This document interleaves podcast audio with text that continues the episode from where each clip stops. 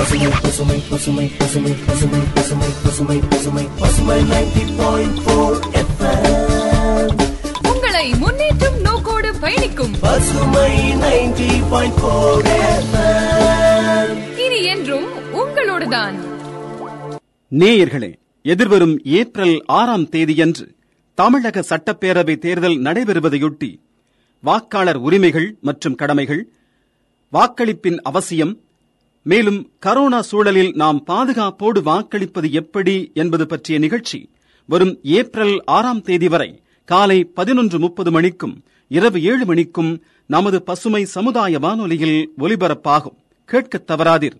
தேர்தல் பாடசாலை, நம் வாக்கு நம் உரிமை.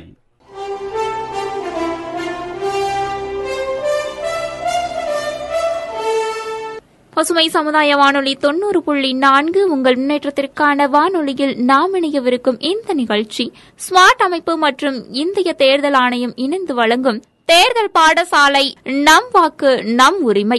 வாக்குப்பதிவின் அவசியம் மற்றும் கொரோனா பெருந்தொற்று நேரத்தில் பாதுகாப்பாக வாக்களிப்பது எப்படி என்பது குறித்த விழிப்புணர்வு தொடர் நிகழ்ச்சி, அத்தியாயம் 1.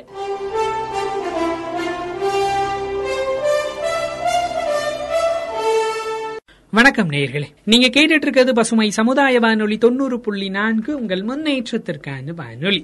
நம்ம ஒரு சிறப்பு நிகழ்ச்சியில் இணைஞ்சிருக்கோம். இந்த நிகழ்ச்சியில ஜனநாயக நாட்டுல ஓட்டு போடுறது, அதாவது வாக்களிக்கிறதோட இம்பார்ட்டன்ஸ் என்ன அப்படிங்கறதுதான் இந்த நிகழ்ச்சியில நான் உங்க அன்பு தோழன் கவி வலவன், அப்புறம் கயல்விழி, நாங்க 2 பேரும் சேர்ந்து இந்த நிகழ்ச்சி வழியா உங்களுக்காக சொல்ல போறோம்.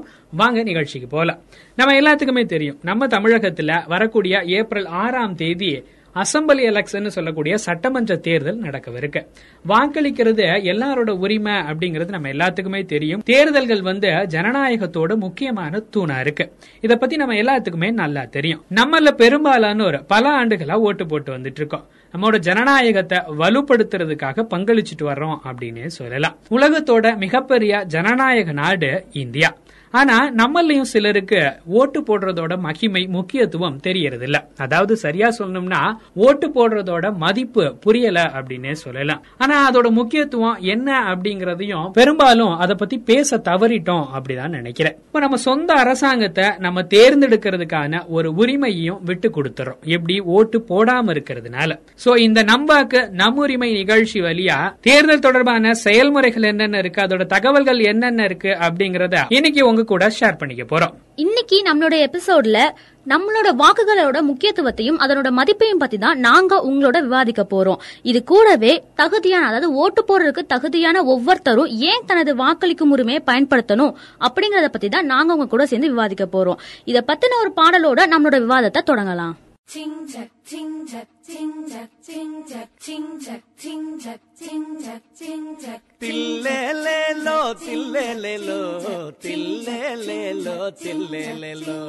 வரப்புயர நீருயரும் நீருயர நெல்லுயரும் பொறுப்புள்ள மனுஷமக்கா போட்டி போட்டு வாங்கமக்கா.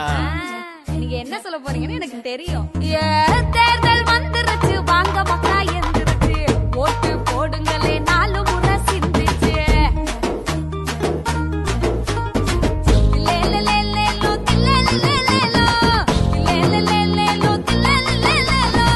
வாக்களிக்கும் வயசு இருக்கு, ஓட்டு போட மிதின் இருக்கு.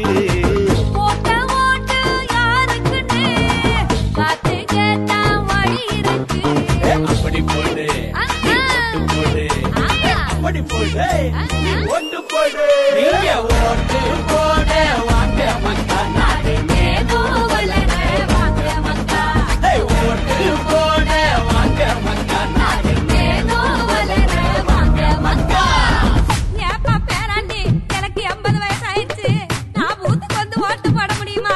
பாட்டி, இந்த வயசுல நீங்க ஓட்டு போடுறேன்னு சொன்னது ரொம்ப சந்தோஷம். உங்களை மாதிரி வயசானவங்களுக்காகத்தான் தேர்தல் ஆணையம் தபால் ஓட்டு முறையை அறிமுகப்படுத்திருக்காங்க.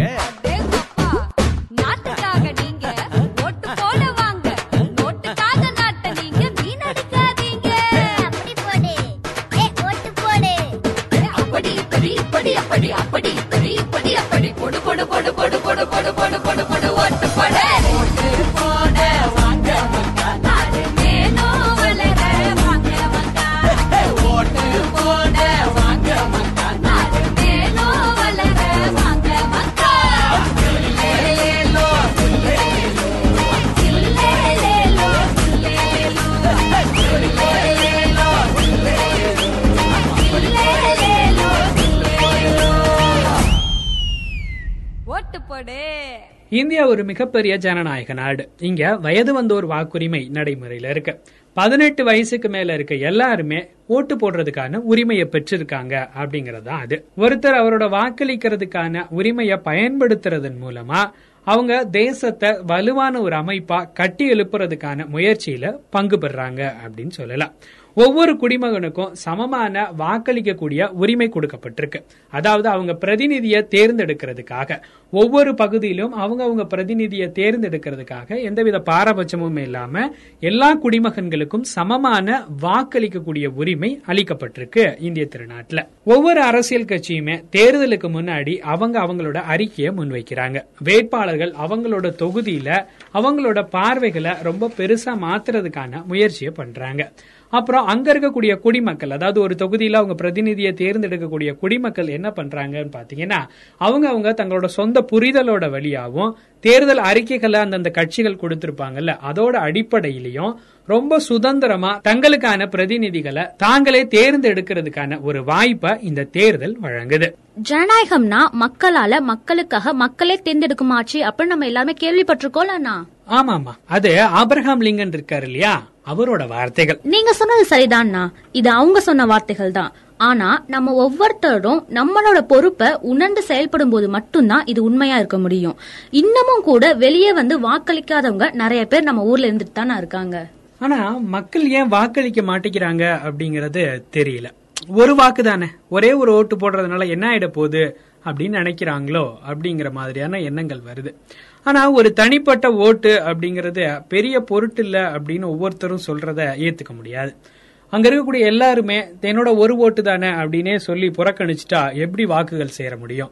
ஒருவேளை அவங்க வாக்களிக்கிறதோட மதிப்பு உணரலையா, இல்ல தேர்தல் ஒரு துடிப்பான ஜனநாயகத்தோட அடிப்படை அப்படிங்கறத அவங்க புரிஞ்சுக்கலையா, ஒரு சுதந்திர நாட்டுல வாழ்றது ரொம்பவே அதிர்ஷ்டமான ஒரு விஷயம் அப்படிங்கறது தெரியலையா அப்படிங்கறது புரிஞ்சுக்கவே முடியாத ஒரு விஷயமாத்தான் இருக்கு.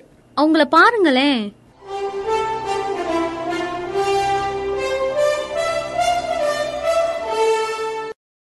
தம்பி, எங்க போறீங்க? புது ட்ரெஸ், புது வாட்ச், புது செருப்பு எல்லாம் போட்டிருக்கீங்க. அதுவும் இல்லாம உங்க வீட்டுக்காரமா வேற கூட வர்றாங்களே, கல்யாணத்துக்கு எதுவும் போறீங்களா? அது ஒண்ணும் இல்லனே, வெளியே போய் ரொம்ப நாள் ஆச்சு. அதுவும் இல்லாம இந்த கோவிட், லாக்டவுன் இந்த மாதிரிலாம் வந்து வாழ்க்கையில ரொம்ப துயரம் ஆயிருச்சுனே. அதனாலதான் ஒய்ஃபை எங்கேயாச்சும் வெளியே கூட்டிட்டு போலான்னு முடிவு பண்ணிருக்கேன். அவங்க அம்மா வேற அவங்க வீட்டுக்கு கூட்டிட்டு வர சொல்லிட்டே இருந்தாங்க. அதனாலதான் கிளம்பி போயிட்டு இருக்கேன். அதுவும் இல்லாம இன்னைக்கு எலெக்ஷன் டே, அதனால லீவ் வேற விட்டுட்டாங்க. அதனால எல்லாம் ஃப்ரீயா தானே இருக்கும். அதனால அவங்க அம்மா வீட்டுக்கு போயிட்டு இருக்கோம்.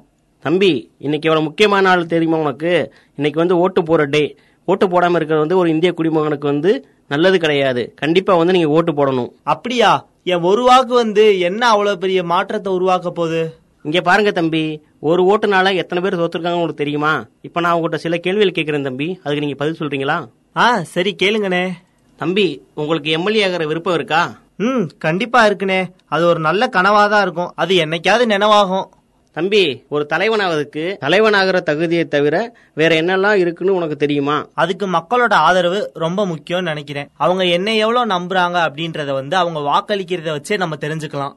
சரியா சொன்னீங்க தம்பி. நம்மள சரியா வழி நடத்துவோம் அப்படின்னு நம்பின மக்களோட நம்பிக்கையை நம்ம காப்பாற்றணும். அவங்க ஆதரவு இல்லாம அவங்க ஓட்டு போடாம தலைவராகிறது முடியாது தம்பி. ஒன்னு ஞாபகம் வச்சுக்கணும், என்னன்னா நம்ம ஜெயிக்கிறதும் தோக்கிறதும் அந்த ஒரு ஓட்டுனாலதான். என்ன சொல்றீங்க, ஒரே ஒரு வாக்குனாலயா? ஆமா தம்பி, ஒரே ஒரு வாக்குனால வந்து ஒரு வேட்பாளர் ஜெயிக்கிறதும் தோக்கிறதும் வந்து இந்திய தேர்தல் வரலாற்றில் வந்து பல சம்பவங்கள் நடந்திருக்கு தம்பி. ரொம்ப நன்றினே, நீங்க அறிவு கண்ணை திறந்துட்டீங்க. நான் உடனே என் மனைவியோட போய் என்னோட வாக்க செலுத்திட்டு வந்துடுறேன். அப்புறம் சொல்ல மறந்துட்டேன் பாருங்க, அந்த மாஸ்க், சானிடைசர் இதெல்லாம் கூட எடுத்துட்டு போய் பத்திரமா என் வாக்க செலுத்திட்டு வந்துடுறேன். அங்க இருந்து என் மனைவியோட அம்மா வீட்டுக்கு சுலபமா போயிட முடியும். சரிண்ணே, நான் போயிட்டு வரேன். சரி தம்பி, பத்திரமா போய் ஓட்ட போட்டு போங்க தம்பி.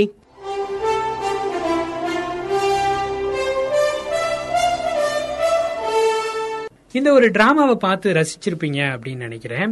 ஆனா இதுல ஒருத்தவங்களோட ஒரே ஒரு வாக்கு எவ்வளவு முக்கியம் அப்படிங்கறத ரொம்ப அருமையாவே சொல்லியிருப்பாங்க. ஒரு வாக்கு எவ்வளவு முக்கியம் அப்படிங்கறத நம்ம எல்லாருமே உணர்ந்திருப்போம் அப்படின்னு சொல்லலாம். இந்த ஒரு வாக்கோட இம்பார்ட்டன்ஸ் என்ன அப்படிங்கறத ஒரு சின்ன எக்ஸாம்பிளோட சொல்லணும் அப்படின்னா, 2008ஆம் ஆண்டுல ராஜஸ்தான் மாநிலத்துல சட்டமன்ற தேர்தல் நடந்துச்சு. அது நம்ம எல்லாருக்குமே தெரிஞ்சிருக்கோம். அங்க ஒருத்தர் இருக்காரு, ஒரு அரசியல்வாதி இருக்காரு. அவர் அந்த தொகுதியில வேட்பாளரா நிக்கிறாரு. ரொம்ப ஃபேமஸான ஆளு, அவர் தான் அந்த கட்சியிலேயே முக்கியமான ஒரு ஆளு. அந்த தொகுதியிலயும் இவர் தான் ஜெயிக்கக்கூடிய நபர் அப்படிங்கிற மாதிரியான ஒரு பிம்பத்தில் இருக்கக்கூடிய ஒரு ஆள் தேர்தலில் நிக்கிறாரு. எலெக்ஷன் நடந்து முடியுது. அந்த தேர்தலில் அவரோட கட்சி வெற்றி பெற்றுது. அவர் எந்த பார்ட்டில இருந்து நின்றுக்காரோ அந்த கட்சி வெற்றி பெற்றுறாங்க. அந்த வேட்பாளர் அந்த தொகுதியில தோத்து போயிடுறாரு. எவ்வளவு வாக்கு வித்தியாசத்துல தோத்து போயிருப்பாரு அப்படின்னு பாத்தீங்கன்னா, வெறும் ஒரே ஒரு வாக்கு வித்தியாசத்துலதான் அவர் தோத்து போயிருப்பாரு. எல்லாருமே அவங்க சொந்த தொகுதியோட பிரதிநிதிய சரியான ஆட்களை தேர்ந்தெடுக்கணும் அப்படின்னு சொல்லிட்டு எல்லாருமே ஆர்வமா இருப்பாங்க. ஒரு சிலர் ஓட்டு போடாம போயிடுறதுனாலதான் இந்த மாதிரியான சில பிரச்சனைகள் வருது. சரியா சொல்லணும் அப்படின்னு பாத்தீங்கன்னா, அந்த வேட்பாளரோட குடும்ப உறுப்பினர்கள் இருக்காங்க இல்லைங்களா, அவங்களே எலெக்ஷன் டைம்ல ரொம்ப பிஸியா இருந்திருப்பாங்க போல இருக்கு. அதனால அந்த எலெக்ஷன்ல ஓட்டு போடாம விட்டுட்டாங்க. இன்கேஸ் அந்த வேட்பாளர் ஒரே ஒரு ஓட்டு வித்தியாசத்துல தானே தோத்து போனாரு, அவங்க குடும்பத்து உறுப்பினர்கள் வந்து அவருக்காக ஓட்டு போட்டிருந்தாங்க அப்படின்னா கண்டிப்பா அவர் வந்து ஜெயிச்சிருந்திருப்பாரு. அந்த மாநிலத்தோட அமைச்சரவையிலயும் அவர் வந்து இடம் பிடிச்சிருப்பாரு. ஏன்னா கட்சியிலயும் முக்கியமான ஒரு ஆளா இருந்திருக்காரு. அந்த தொகுதியிலயும் பெரிய செல்வாக்கோட இருக்கக்கூடிய அந்த வேட்பாளர் இருந்திருக்கிறாரு இல்லைங்களா. ஆனா இந்த ஒரே ஒரு ஓட்டு வித்தியாசத்தினால அவர் தோத்து போயிட்டாரு. ஒரு நல்ல பிரதிநிதி அந்த தொகுதியோட மக்கள் இழந்துட்டாங்க அப்படிங்கறது இது வழியா நமக்கு தெரிய வருது. அப்போ ஒரு ஓட்டோட இம்பார்ட்டன்ஸ் அப்படிங்கறது எவ்வளவு தூரத்துக்கு இருக்கு அப்படிங்கறத நம்ம புரிஞ்சுக்கணும். இதனாலதான் ஃப்ரெண்ட்ஸ், தேர்தல் நாள் வந்துச்சுன்னா முதல்ல தேர்தல் சாவடிக்கு போய் அங்க நம்ம முதல் ஓட்டு போடணும் அப்படிங்கறது இது நல்லா தெளிவாவே உணர்த்துது இல்லையா. நம்ம பிக்னிக் போறதுக்கோ இல்ல உறவினர்களை சந்திக்கிறதுக்கோ இல்ல வீட்டுல தூங்குறதுக்கு ஒரு நாளா கூட வாக்களிக்க கூடிய நாளா நிறைய பேர் பாக்குறாங்க. அது ரொம்பவே தவறான விஷயம். அவங்க செய்ய வேண்டிய முக்கியமான வேலை ஒண்ணு இருக்குங்கறத அவங்க மறந்துடுறாங்க. நம்மளுடைய சொந்த அரசாங்கத்தை நம்ம தான் தேர்ந்தெடுக்கணும். சோ அதுக்காகவே முத ஓட்டு போடுங்க.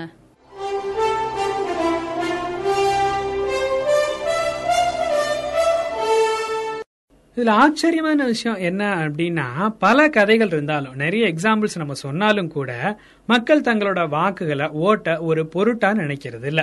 ஒவ்வொரு தேர்தலும் ஏன் முக்கியம் அப்படிங்கறதையும் ஒவ்வொரு வாக்காளரும் ஏன் ஓட்டு போடாம விட்டுறக்கூடாது அப்படிங்கறதையும் இந்திய தேர்தல் ஆணையம் விழிப்புணர்வு பிரச்சாரங்களா நடத்தி ஒவ்வொரு தடவையும் சொல்லிட்டு இருக்காங்க. ஏன்னா ஒவ்வொருவரும் வாக்களிக்கும் போதுதான் நாடு வலுவடையுதுன்னு சொல்லலாம். அரசாங்கத்துல மக்களோட பங்கு அதிகமாகுது. அரசாங்கத்துக்கு பொறுப்பு குரல் அதிகமாகுது. அதாவது இதுக்கு பொறுப்பு நான் தான் இப்படி பதில் சொல்லக்கூடிய அந்த தன்மை அதிகமாகுது. இதுக்கு காரணம் வாக்காளர்கள்ல பெரும்பாலான மக்கள் அவங்கள தேர்வு செய்யறது தான். குறைஞ்ச மக்கள் வாக்களிக்கும் போது அரசாங்கம் தங்களோட பங்குகளையும் குறைக்குது. அதாவது தாம் பொறுப்பேற்றுக்க கூடிய பங்கையும் அரசாங்கம் குறைச்சிருது. அரசியல் எனக்கு பிடிக்காது, அரசியல் இருந்து நான் விலகிதான் இருப்பேன் அப்படின்னு நிறைய பேர் சொல்றத நம்ம கேட்டிருக்கோம். ஆனா வாக்களிப்பதுங்கிறது ஒரு அரசியலே கிடையாது.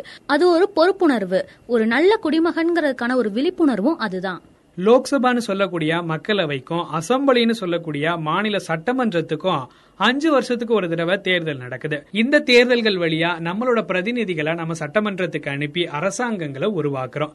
இதனால நம்மளோட அரசாங்கங்களை நாம தான் தேர்ந்தெடுக்கிறோம். இன்னொரு சிறப்பான வலுவான அம்சம் என்ன அப்படின்னா, இந்தியாவில் இளைஞர்கள் அதிகம். அதாவது இங்க இருக்கக்கூடிய மக்கள் தொகையில எப்பயுமே இளைஞர்கள் ரொம்ப அதிகமா இருக்கிறாங்க. ஜனநாயக நாட்டுல இளைஞர்களோட சக்தியை தனியா வேறுபடுத்தி பார்க்க முடியாது. சரியா சொல்லணும் அப்படின்னா, ஜனநாயகம் ஜனநாயகத்தோட விழுமியங்களை பாதுகாக்கிறதுல தங்களோட கடமையை அவங்க புரிஞ்சுக்கிட்டு அதுக்கு முக்கியத்துவம் கொடுத்தா சரியா இருக்கும்னு சொல்றாங்க. முதல் முறையா ஓட்டு போடக்கூடிய அந்த வாக்காளர்கள் வந்து கண்டிப்பா ஓட்டு போட முயற்சி பண்ணணும். ஏன்னா அவங்களுக்கு அடுத்த வாய்ப்பு அடுத்த 5 ஆண்டுகளுக்கு அப்புறம் தான் கிடைக்க போகுது. சோ கண்டிப்பா முதன்முறையா ஓட்டு போடக்கூடிய ஃபர்ஸ்ட் டைம் ஓட்டர்ஸ் கண்டிப்பா ஓட்டு போடணும். இன்னைக்கு உலக அளவுல இந்தியாவை ஒரு முதிர்ந்த நாடா, முற்போக்கு நாடா அங்கீகரிச்சிருக்காங்க. ஒவ்வொரு குடிமகனுக்கும் சாதி, நிறம், மதம், நம்பிக்கை இல்ல பொருளாதார நிலை இல்ல பாலினம் இந்த மாதிரியான எந்தவித வேறுபாடும் இல்லாம வாக்களிக்க கூடிய உரிமை இருக்கு. சோ அதை கண்டிப்பா சரியான முறையில பயன்படுத்தணும். ஆனா நம்ம போடக்கூடிய ஓட்டு வந்து நியாயமான வகையில இருக்கணும். நம்ம யாருக்காகவோ பயந்தோ அல்லது யாரோடைய ஆதரவோ இல்லாம, அதாவது யாரையுமே சார்ந்து இல்லாம ஓட்டு போடணுங்கிறது ரொம்ப முக்கியமான ஒரு விஷயமா இருக்கு. அதே மாதிரி நம்ம வாக்களிக்கும் போது எல்லார பத்தியுமே தகவல் அறிஞ்சு நம்மளுடைய தேர்வு செய்யறது ரொம்ப முக்கியமான ஒரு விஷயம். கைல்விழி, உங்களோட அனுமதியோட ஒரு கதையை சொல்ல ஆசைப்படுறேன்னா. கண்டிப்பா சொல்லுங்கண்ணா. மத்திய பிரதேசத்துல அலிஜார்பூர் அப்படிங்கிற ஒரு சின்ன கிராமத்தை சேர்ந்தவங்க தான் நவீன்சன். இவங்களோட மகள் தீபிகா, இவங்களுக்கு இப்பதான் கல்யாணம் ஆக போகுது. அதாவது அந்த காலகட்டத்துல தீபிகா திருமணம் செய்யறதுக்காக ரெடியா இருக்கிறாங்க. திருமண விழாக்கள் எல்லாமே சரியா நடந்துட்டு இருக்கு. விருந்தினர்கள் எல்லாரும் அங்க வந்திருக்கிறாங்க. எல்லாருமே விருந்தினர்கள்லாம் வந்துட்டாங்க கல்யாணத்துக்கு. ஒரு மேரேஜ் ஃபங்க்ஷன் எப்படி நடக்குமோ அது மாதிரி ரொம்ப கிராண்டா கல்யாணம் நடக்குது. சாப்பாடு, கேலி கூத்து, மற்ற விஷயங்கள்லாம் அங்க எல்லாமே சரியா நடந்துட்டு இருக்கு. ஆனா மணமகளோட தாயார் இருக்காங்கல்ல, சென், திருமதி சென், அவங்க வந்து ரொம்ப கவலையா இருந்திருக்காங்க. ஏன்னா அவங்களுக்கு நிறைய வேலை இருந்திருக்குதாங்க. அந்த திருமணத்தோட ஒரு மத்திய பிரதேசத்துல நடக்கிறதுனால நமக்கு தெரியும், நார்த் இந்தியா சைட்ல நிறைய விதமான ஃபங்க்ஷன்ஸ் எல்லாம் அவங்க கொண்டாடுவாங்க இல்லைங்களா. ஹால்டி, மெஹந்தி, அந்த மாதிரியான சில விழாக்கள், சின்ன சின்ன சம்பிரதாய சடங்குகள்லாம் இருக்கு இல்லைங்களா. அதெல்லாம் கவனிச்சுக்கிறதுனால சென் வந்து ரொம்ப கவலையா இருந்திருக்காங்க அப்படின்னு சொல்றாங்க. இந்த சடங்குகளை தவிர இல்ல பெரிய வேலைகளும் நிறைய இருக்கு அப்படின்னு சொல்லிட்டு தீபிகா வந்து அவங்களோட தாயிட்ட சொல்லியிருக்காங்க. இந்த சடங்குகளை காட்டிலும் ஒரு பெரிய வேலை நமக்கு இருக்கு அப்படின்னு சொல்லிட்டு தீபிகா அவங்களோட தாய் சென்னுகிட்ட சொல்லியிருக்கிறாங்க. முழு குடும்பமா ஒரு பஸ்ல ஏறிய ஒரு ஊருக்கு கிளம்புறதா பிளான் பண்றாங்க. அங்க எல்லாரும் பஸ்ல ஏறி ரெடி ஆயிருக்காங்க. பட் ஆல்ரெடி ரொம்ப லேட் ஆயிடுச்சு. கிளம்பக்கூடிய நேரம் வந்து ரொம்ப லேட் ஆனதுனால எல்லாரும் கொஞ்சம் ரெடியா உட்காந்து இருக்காங்க. அப்ப தீபிகா மணப்பொண்ணு இருக்காங்க இல்லையா, கல்யாண பெண், அவங்க வந்து சொல்றாங்க, அலிஜார்பூர்ல இருந்து ரம்ஸ்லாத்துக்கு போறதுக்கு முன்னாடி இன்னும் கொஞ்சம் நேரம் ஆகும் அப்படின்னு சொல்றாங்க. எதுக்காக அப்படின்னு சொல்லிட்டு எல்லாரும் திட்டுறாங்க. ஏன்னா ஆல்ரெடி லேட் ஆயிடுச்சு அப்படிங்கறதுனால எல்லாரும் திட்டிட்டு இருக்காங்க. அவங்களோட திட்டம் என்ன அப்படிங்கறத பத்தி முணுமுணுத்துக்கிட்டே எல்லாரும் உட்கார்ந்துருக்காங்க. அந்த நேரத்துல தீபிகா வந்து பஸ் டிரைவர்கிட்ட சொல்றாரு, நீங்க டீடூரை நோக்கி போங்க அப்படின்னு சொல்லிட்டு சொல்றாங்க. ஏன் அப்படின்னு பாத்தீங்கன்னா அது ரொம்ப ஒரு முக்கியமான இடம் அப்படின்னு சொல்லி தீபிகா சொல்லியிருக்காங்க. அதாவது அவங்க அந்த மக்கள் கிட்ட, அதாவது அவங்க சொந்தக்காரங்க கிட்ட, கல்யாணத்துக்கு வந்து அவங்கள்ட்ட சொல்றாங்க, அங்கதான் நம்மளோட வாக்குச்சாவடி இருக்கு, கண்டிப்பா இன்னைக்கு போய் நம்ம எல்லாரும் ஓட்டு போடணும், அதாவது நம்மளோட மதிப்பு மிக்க வாக்குகளை நம்ம செலுத்தி ஆகணும் அப்படிங்கிறது ரொம்பவே முக்கியமான ஒரு விஷயம். இப்பவே லேட் ஆயிருச்சு, கண்டிப்பா நம்ம போய் நம்மளோட வாக்குகளை செலுத்தணும். இப்ப விட்டுட்டோம் அப்படின்னா இன்னும் 5 ஆண்டுகளுக்கு அப்புறம் தான் நம்ம ஓட்டு போடக்கூடிய வாய்ப்பு நமக்கு கிடைக்கும். சோ இந்த வாய்ப்பை தவற விடாம எல்லாரும் பயன்படுத்துங்க அப்படின்னு சொல்லிட்டு சொன்னாங்க. இது கூடவே அங்க இருக்கிற எல்லாரும் அதோட முக்கியத்துவத்தை புரிஞ்சுக்கிட்டு எல்லாரும் அவங்களோட அடையாள அட்டை, அதாவது ஓட்டர்ஸ் ஐடியோ இல்ல ஏதாவது ஒரு ஐடி ப்ரூஃப் எடுத்துட்டு போய் ஓட்டு போட போனாங்க அப்படின்னு சொல்லிட்டு ஒரு உண்மை சம்பவமா சொல்றது உண்டு. இது ஒரு இன்ஸ்பைரிங்கான ஸ்டோரி இல்ல? இதை கேட்கிற நேயர்கள்ட்ட நான் சொல்ல விருப்பப்படுறது என்னன்னா, நம்மளுடைய பெண்கள், மூத்த குடிமக்கள், மாற்றுத்திறனாளிகள்னு எல்லாருமே வெளியே வந்து அதிக எண்ணிக்கையில வாக்களிக்கணும். இந்த தேர்தல்ல எல்லாருமே பங்கெடுத்து அவங்களுடைய வாக்குகளை உள்ளடக்கியதா இந்த தேர்தலை மாத்தணும். ஒரு சைக்கிள் ஓடுறதுக்கு அதோட 2 சக்கரங்களும் முக்கியம். 2ம் சமமா இருக்கும்போதுதான் சைக்கிள் சரியா ஓடும். இதே மாதிரிதான் அரசியல் அமைப்பும் ஆண் பெண்ணு பேதம் இல்லாம எல்லாருக்குமே சம உரிமையை வழங்கும் போது கண்டிப்பா எல்லாருமே வெளியே வந்து அவங்க வாக்களிக்க வேண்டியது முக்கியமானது. ஜனநாயகம் அப்படிங்கறது எந்த ஒரு பாலினத்துக்குமானது இல்ல, அது எல்லாருக்குமானது அப்படிங்கறத உணர வேண்டியது ரொம்பவே முக்கியம். இந்த வாய்ப்பை எல்லா பெண்களும் கண்டிப்பா பயன்படுத்தணும். அவங்களோட உரிமையை அவங்க விட்டுவிடக் கூடாது அப்படின்னு நான் விரும்புறேன். உண்மையில நமது பெண் வாக்காளர்கள் ஒவ்வொரு தேர்தலையும் முன்னிலை வகிக்க வேணும். தகுதியுள்ள எல்லா வாக்காளர்களையும் வாக்களிக்க நம்ம ஊக்குவிக்கணும். எல்லாருமே உங்களோட நேம் ஓட்டர் லிஸ்ட்ல இருக்கா அப்படிங்கறத செக் பண்ணிக்கணும். இன்னைக்கு இதுக்காக நிறைய வழிகள் நமக்கு வந்தாச்சு. இதை எப்படிலாம் செக் பண்ணலாம் அப்படின்னு பாத்தீங்கன்னா, இந்த தகவலை உங்களோட மொபைல் வழியாவே நீங்க தெரிஞ்சுக்கலாம். இல்ல வாக்காளர் ஹெல்ப்லைன் மூலமாவோ 1950 நம்பரை டயல் செய்யறது வழியாவோ தெரிஞ்சுக்கலாம். இல்லைனா NVSP.in அப்படிங்கிற வெப்சைட்ல லாகின் பண்ணியும் இல்ல ஓட்டர்ஸ் ஹெல்ப்லைன் ஆப் வழியாவும் நீங்க தெரிஞ்சுக்கலாம்.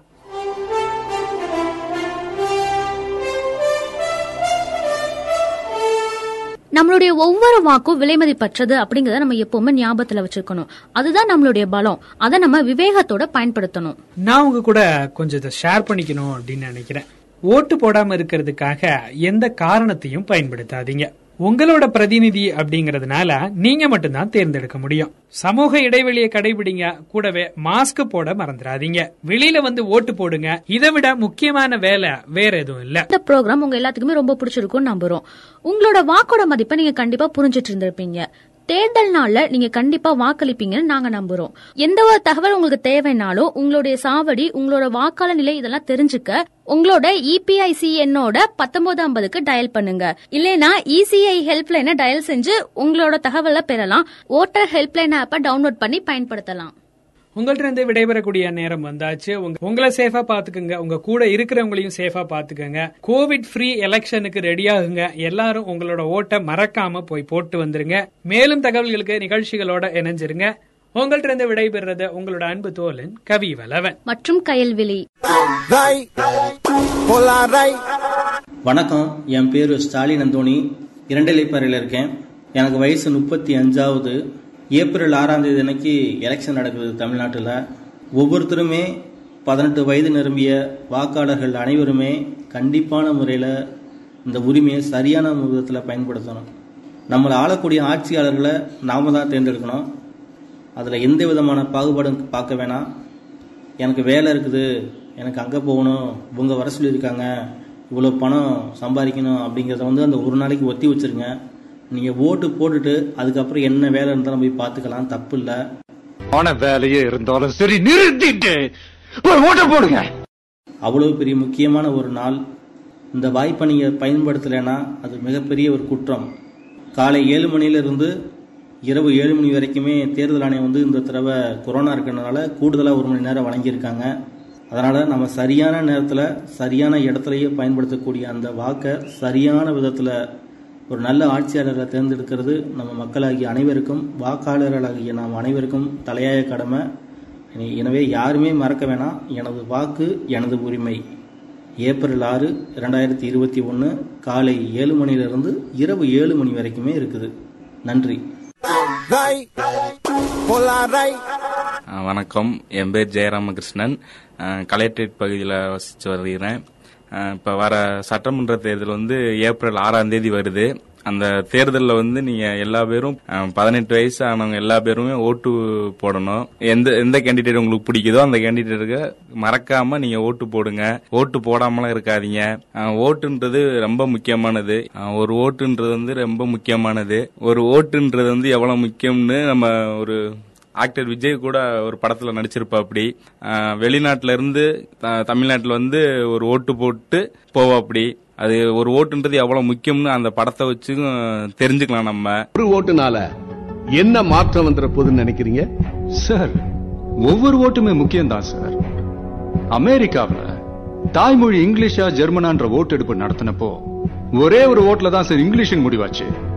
பிரான்ஸ்ல ராணுவ ஆட்சியா மக்களாட்சி என்ற ஓட்டு எடுப்புல ஒரு ஓட்டுல தான் மக்களாட்சியின் முடிவானது. வாஷிங்டன் அமெரிக்காவோட இணைஞ்சது ஒரு ஓட்டுல. அதே மாதிரி நீங்களும் மறக்காம எல்லா பேரும் ஒரு ஓட்டு போட்டு விட்டு வந்துருங்க. இப்ப இருக்க சூழ்நிலை கொரோனா அதிகரிச்சு இருக்கிறதுனால எல்லா பேரும் முகக்கவசம், கை க்ளோஸ், சானிடைசர் எல்லாத்தையும் யூஸ் பண்ணி சேஃபா போய் ஓட்டு போட்டு வந்துருங்க. ஏப்ரல் 6 நானும் போய் ஓட்டு போட போறேன். நீங்களும் மறக்காம போய் ஓட்டு போடுங்க. ஓட்டு போடுறது ஜனநாயக கடமை. ஒரு குடிமகனோட குறைஞ்சபட்ச தேசப்பற்று ஓட்டு போடுறதுதான். வணக்கம், என்னோட பேர் சேதுபதி, நான் ரெட்டியா சத்தத்துல இருந்து பேசுறேன். நான் ஒரு மாணவ ஆசிரியர். இப்போ நம்ம சட்டமன்ற தேர்தலை பத்தி தான் நான் சொல்ல போறேன். தேர்தல் பத்தின விழிப்புணர்வு நம்ம எல்லாருக்கும் அவசியம். யாருக்கு ஓட்டு போடுறோம் அப்படின்றது நம்மளோட சொந்த விருப்பம். ஆனா ஓட்டு போடணும் அப்படின்றது ஒவ்வொரு இந்திய குடிமகனோட கடமைகள்ல ஒண்ணு. 18 வயசு நிரம்பின ஓட்டு உரிமை பெற்ற எல்லோருமே ஓட்டு போடணும். கொரோனா பெருந்தொற்றை தவிர்க்கிறதுக்காக சாயங்காலம் 7 மணி வரையும் வாக்களிக்கும் நேரத்தை நீட்டிச்சிருக்கிறாங்க. அதனால எல்லாருமே பயம் இல்லாம ஓட்டு போடலாம். 2021 ஏப்ரல் 6 செவ்வாய்க்கிழமை அன்று தேர்தல் நாளா அறிவிச்சிருக்காங்க. அதனால நீங்க ஒரு நாட்டின் தலைவனை தேர்ந்தெடுக்க போறீங்க அப்படின்றத உணர்ந்து தவறாம போய் ஓட்டு போடுங்க. உங்களுக்கு யாருக்கு ஓட்டு போடணும்னு தோணுதோ அவங்களுக்கு ஓட்டு போடுங்க. போகும்போது உங்களோட அடையாள அட்டை ஏதாவது கொண்டு போங்க. அதுல உங்க போட்டோ இருக்கணும். ஆதார் கார்டு, ஓட்டர் ஐடி இல்ல டிரைவர் லைசன்ஸ் இதுல ஏதாவது ஒண்ணு கொண்டு போங்க. எனக்கு பிடிச்ச வேட்பாளருக்கு நான் ஓட்டு போட போறேன். உங்களுக்கு பிடிச்ச வேட்பாளருக்கு நீங்களும் போய் ஓட்டு போடுங்க. தவற விட்டுறாதீங்க இந்த வாய்ப்பை. நன்றி.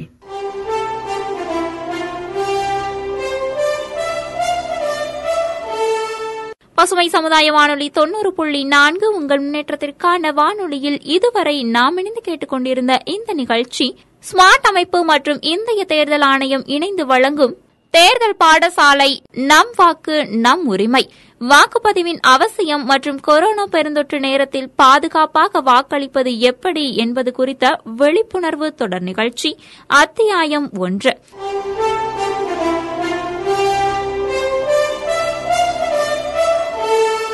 இந்த நிகழ்ச்சி பற்றிய உங்களுடைய கருத்துக்களை 94 86 97 47 47 என்ற வாட்ஸ்அப் எண்ணின் மூலமா நீங்க வாட்ஸ்அப்ல மெசேஜ் பண்ணலாம். பசுமை எஃப்எம் பேஸ்புக் பேஜ்லயும் உங்களுடைய கருத்துக்களை எங்க கிட்ட நீங்க ஷேர் பண்ணிக்கலாம். மற்றும் ஒரு நிகழ்ச்சியில் உங்களுடன் இணையும் வரை உங்களிடமிருந்து விடைபெற்றுக் கொள்பவர் உங்கள் இனிய தோழி இளமதி.